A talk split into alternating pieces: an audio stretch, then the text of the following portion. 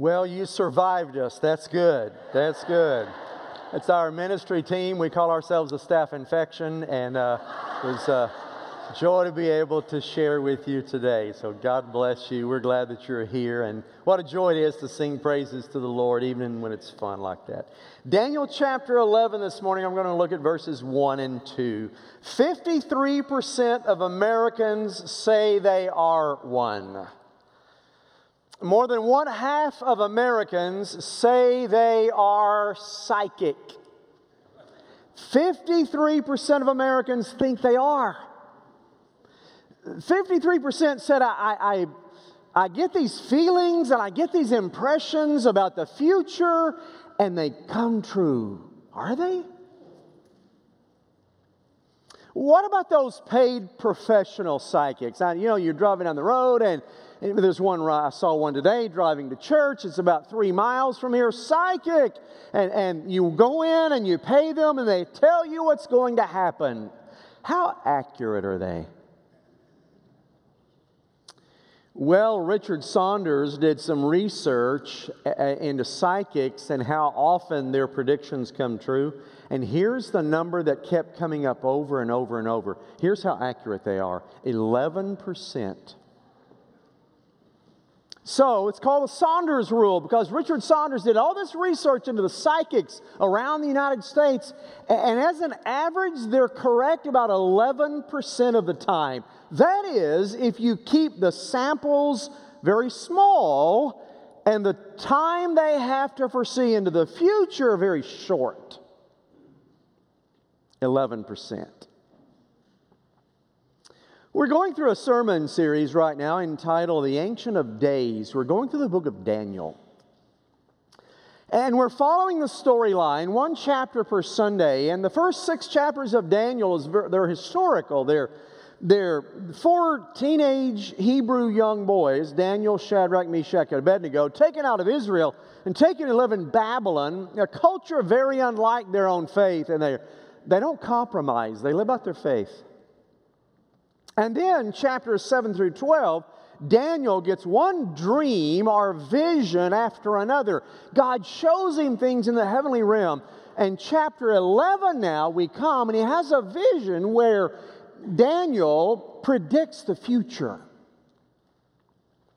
All of chapter 11 of Daniel is nothing but predicting the future.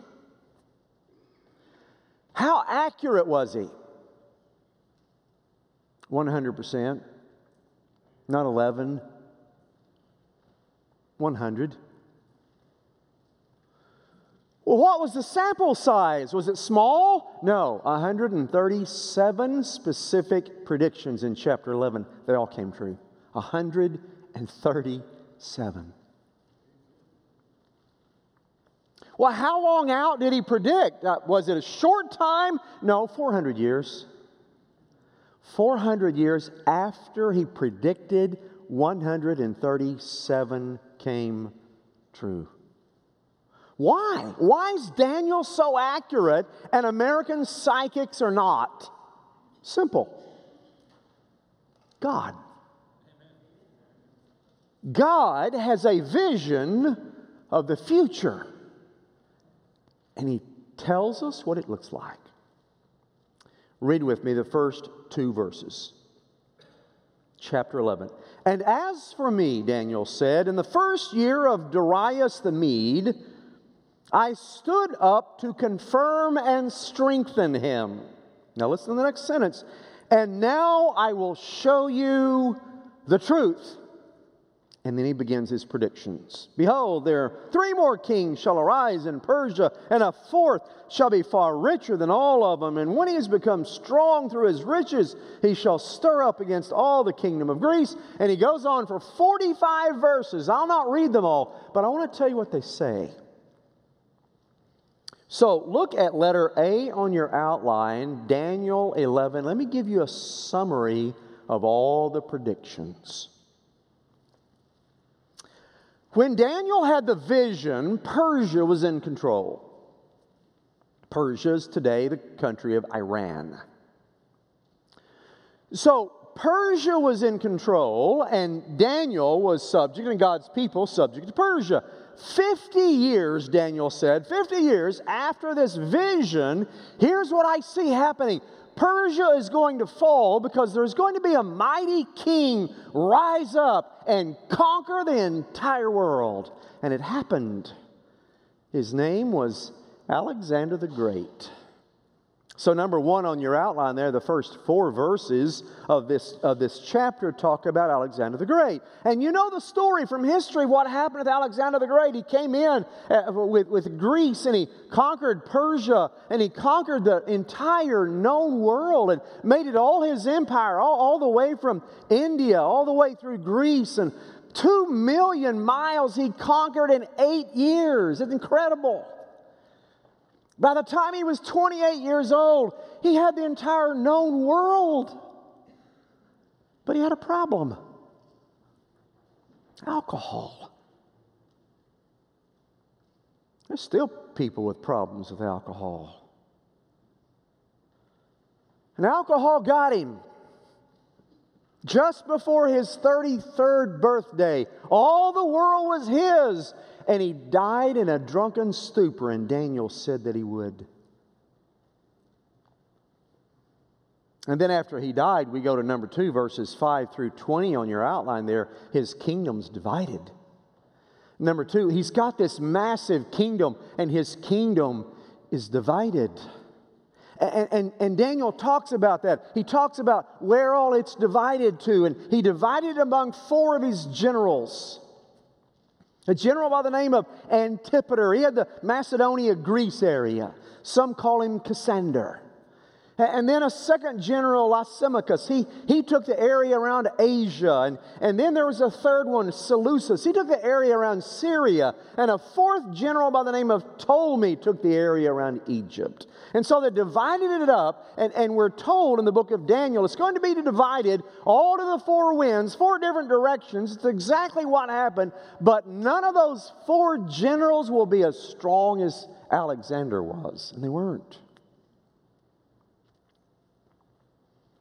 And so, beginning right here, folks, we have what's called a dual prophecy.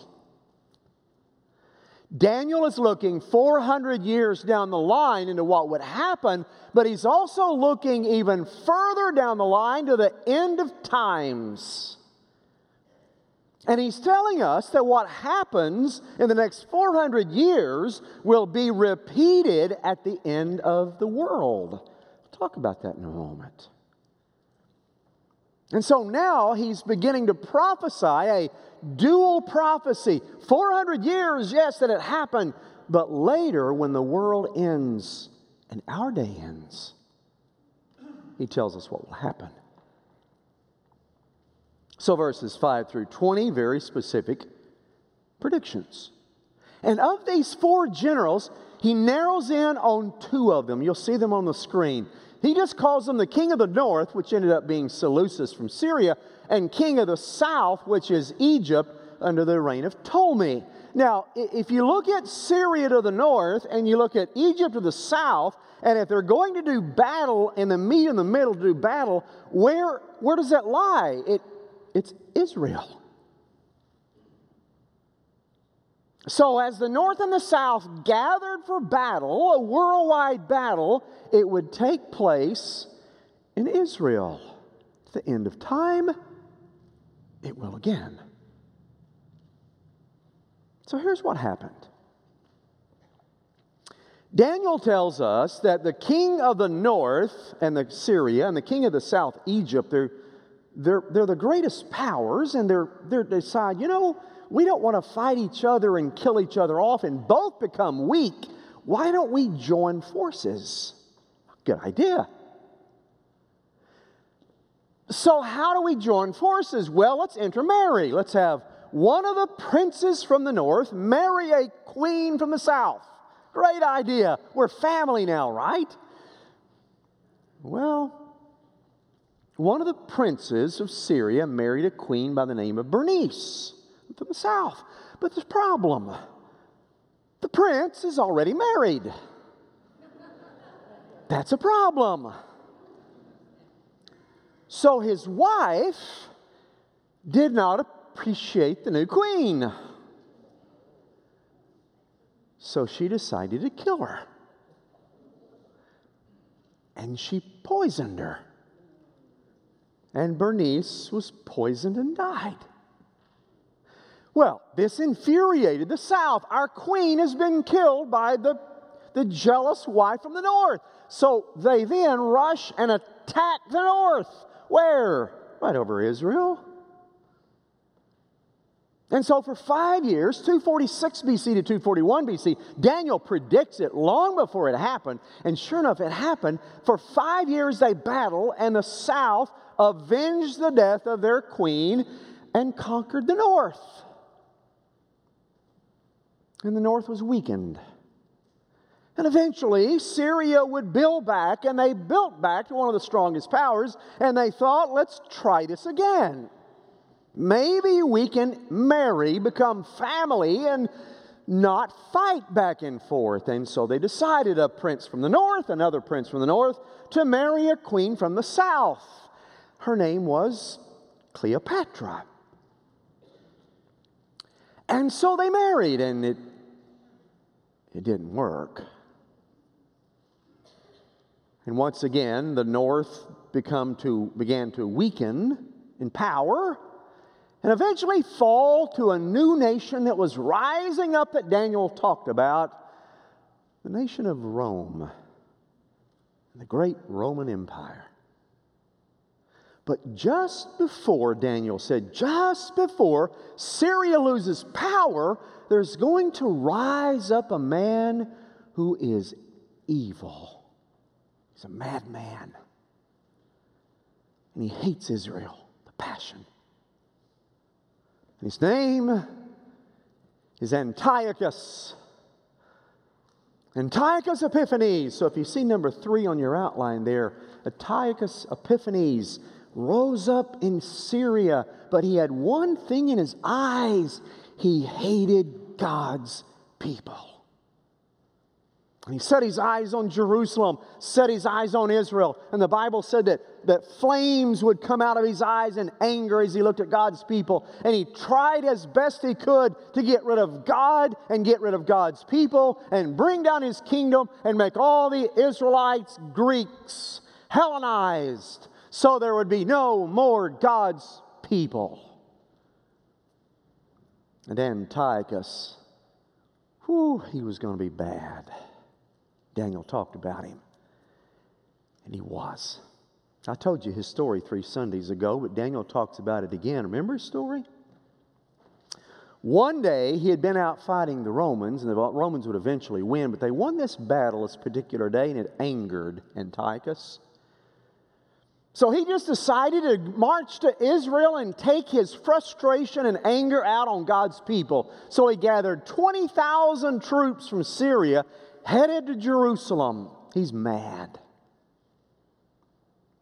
And he got to Jerusalem and began sacking the city of God and ransacking, burning and, burning and pillaging, and went into God's beautiful temple overlaid with gold, laid out meticulously as God said it should. And right in the very presence, the middle of the temple, would be God's Holy of Holies, his presence.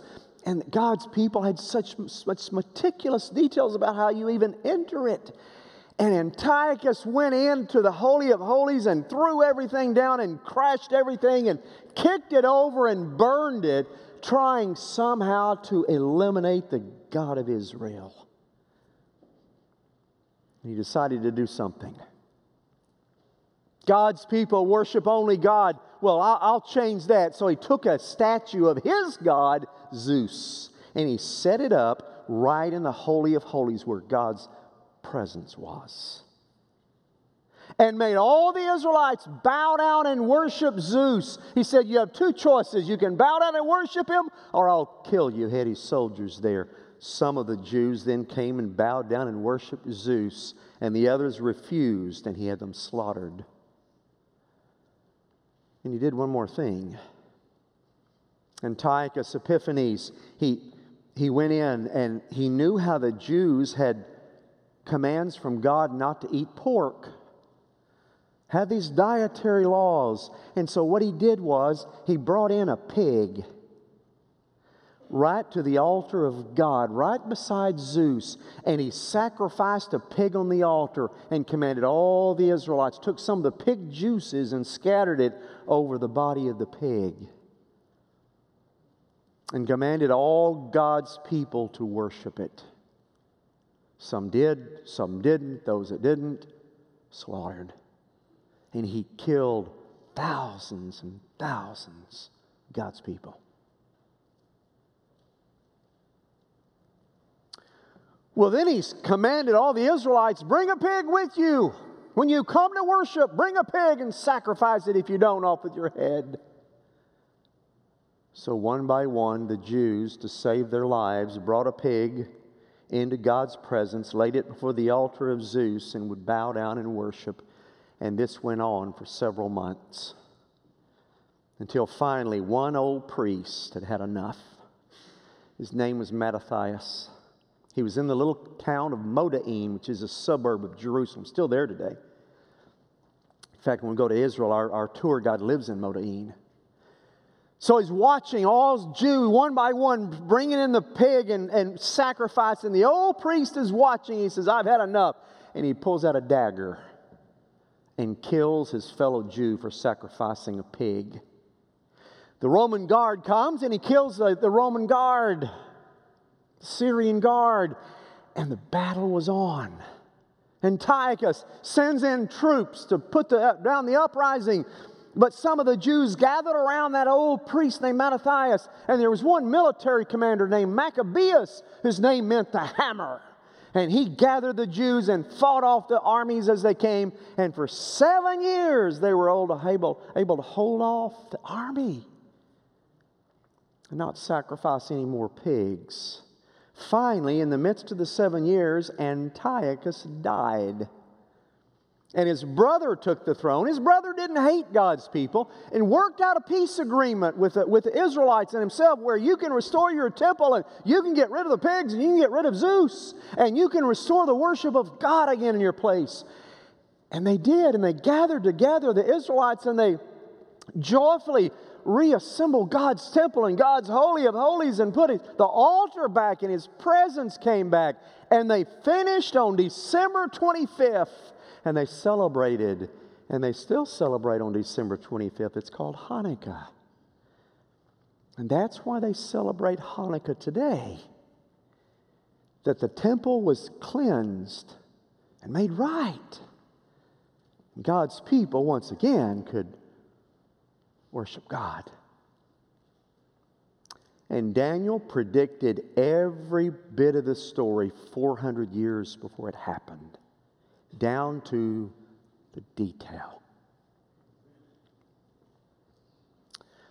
But then we go to the end of the chapter, verses 40 to 45, the end of time. Here's what Daniel says next.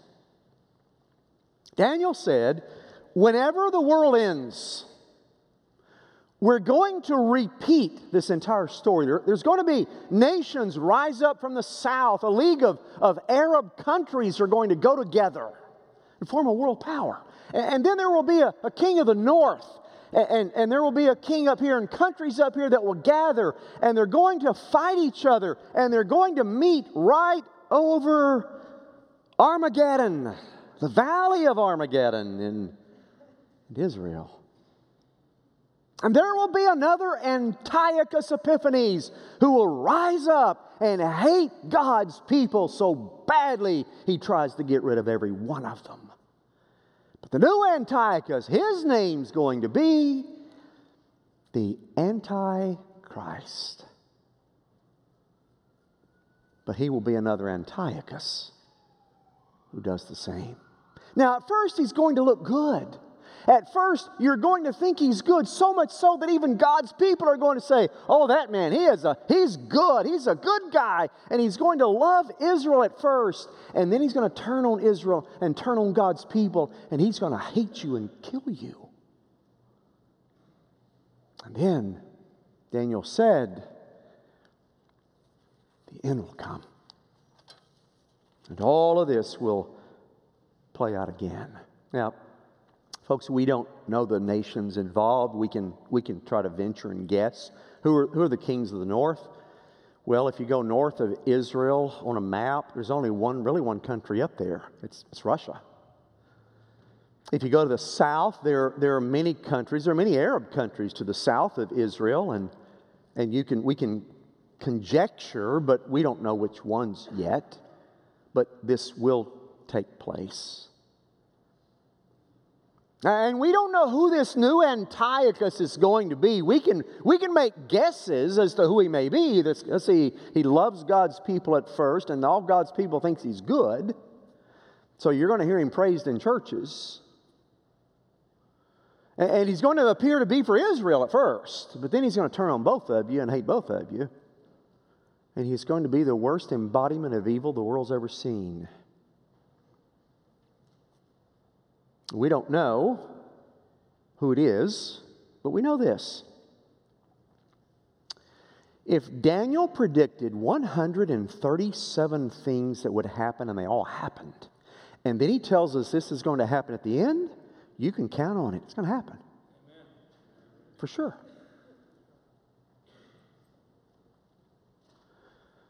So, the most important thing is to make sure you're ready for that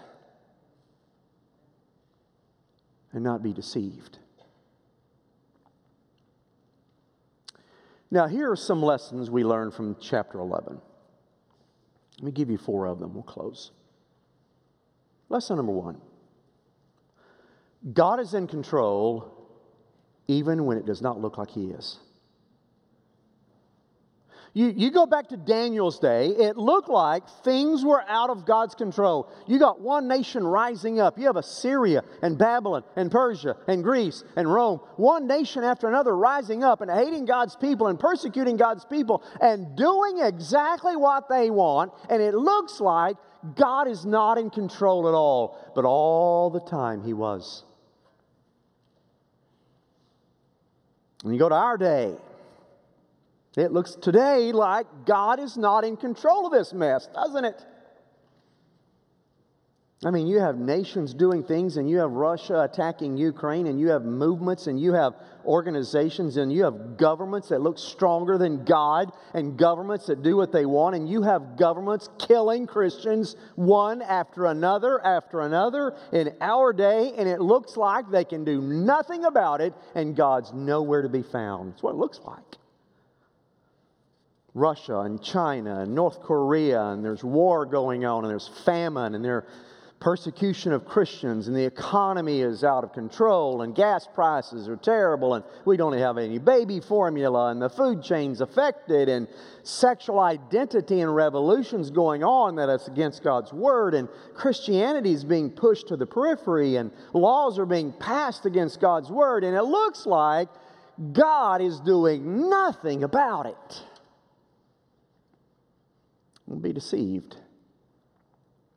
God's in control when it doesn't look like He is. And then in the last days, Daniel said, things are going to happen. Nations are going to rise, and, and people are going to persecute believers. And it looks like nations do exactly what they want. But don't be, don't be deceived because in the midst of all of this, God is in control. Folks, some of you came to church this morning and, and your life looked out of control.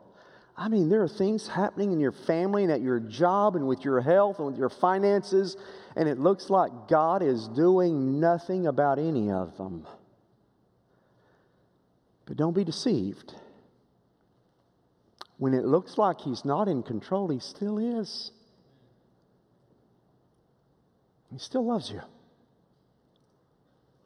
Here's lesson number two. His kingdom is the only one that lasts. Only one. You go through Daniel 11, one nation will rise up and they'll get really strong and they'll fall. Assyria, Babylon, Persia, Greece, Rome. They'll rise up really strong and fall. Next nation, rise up really strong and fall. And God's kingdom's the only one still there. It's the only one that lasts. And one day at the end, nation after nation, Russia and China, North Korea, and yes, the United States will all fall.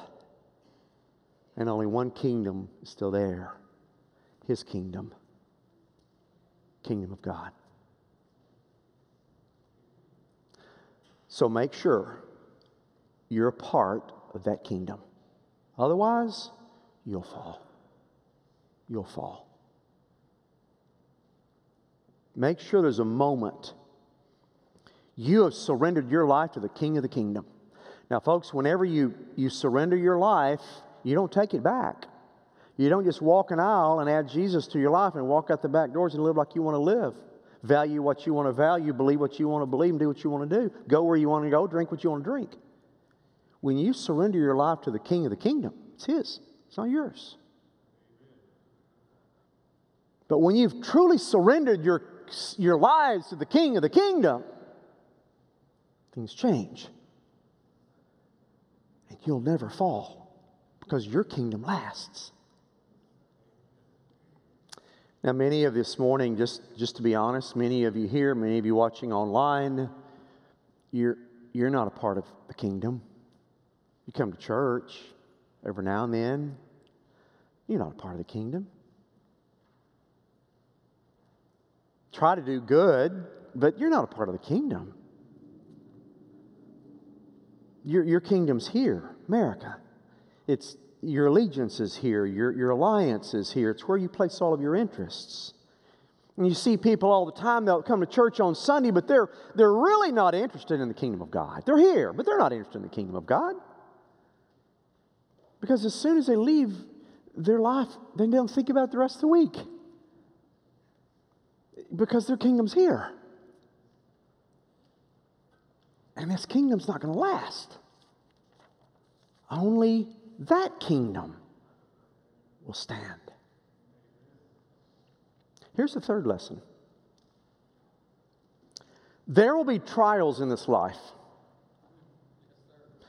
Daniel makes it very clear there are going to be some hard things happen trials, problems, and hardships, and very difficult days. Now, I know sometimes you go to church or you turn on the internet preacher and, and they'll say, Oh, just give your life to Jesus and you'll have no more problems. I don't find that, that anywhere in the Bible.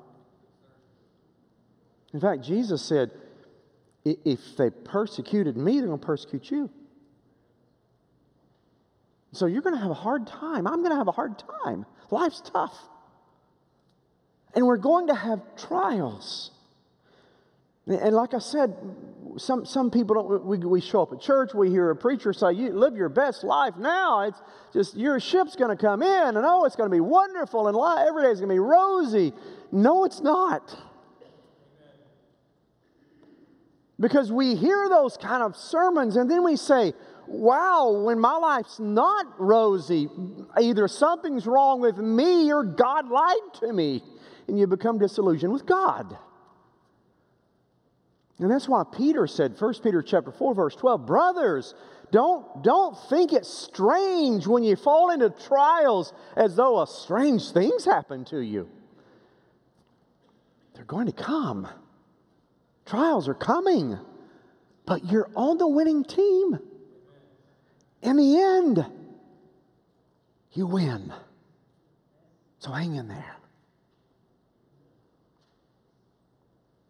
And then lesson number four the future is bright for God's people. The future is bright. Yes, D- Daniel 11 prophesies some scary things. I mean, it's scary to think about an Arab League of Nations going against a northern country right over Israel and Armageddon and, and, and Antichrist rising up and hating God's people. And all of this is, is frightening. But at the very end, believers in Jesus reign victoriously. We win. The very end. So the future is bright if you are a child of God today. But make sure, make sure you're really a child of God. Because Jesus said, right before the last days will come, there will be many impostors that show up. Impostors that say, Oh, I'm a, I'm a Christian, I'm a believer. Jesus, no, you're not.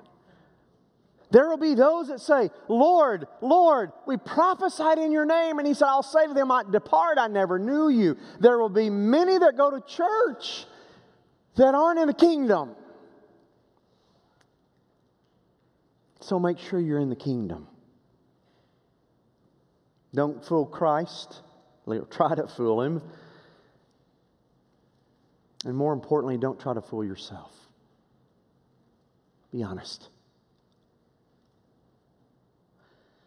You know, there's a current trend going on right now in churches, mostly among the millennial generation, but it's other generations as well. It's called, I don't know if you've heard it or not, it's called deconstruction. One church leader yesterday said it is exploding across America. What is deconstruction? Deconstruction is taking everything that you've learned and heard about God, about Jesus, about the Bible, about church, and disregarding it. Deconstruction. It's a trend.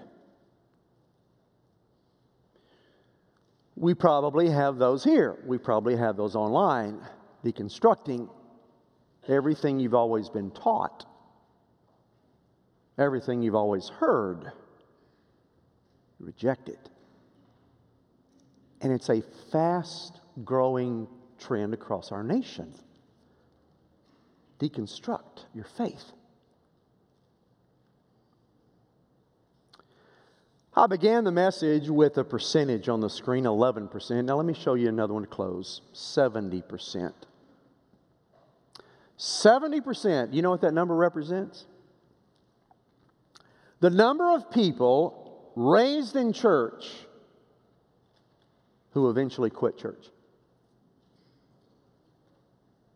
70%. Raised in the faith, raised being taught the word, I'm sure we have those sitting right here. You're one of these 70%.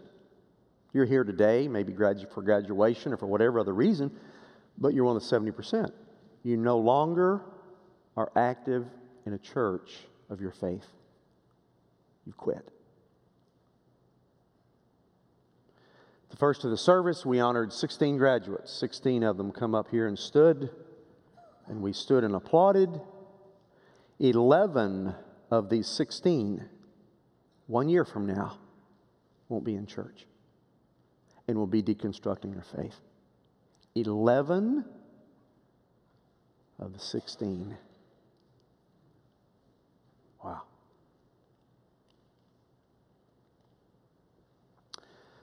Scripture said in the last time there will come a great falling away,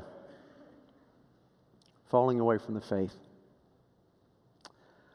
I just hope it's not you. Let's pray.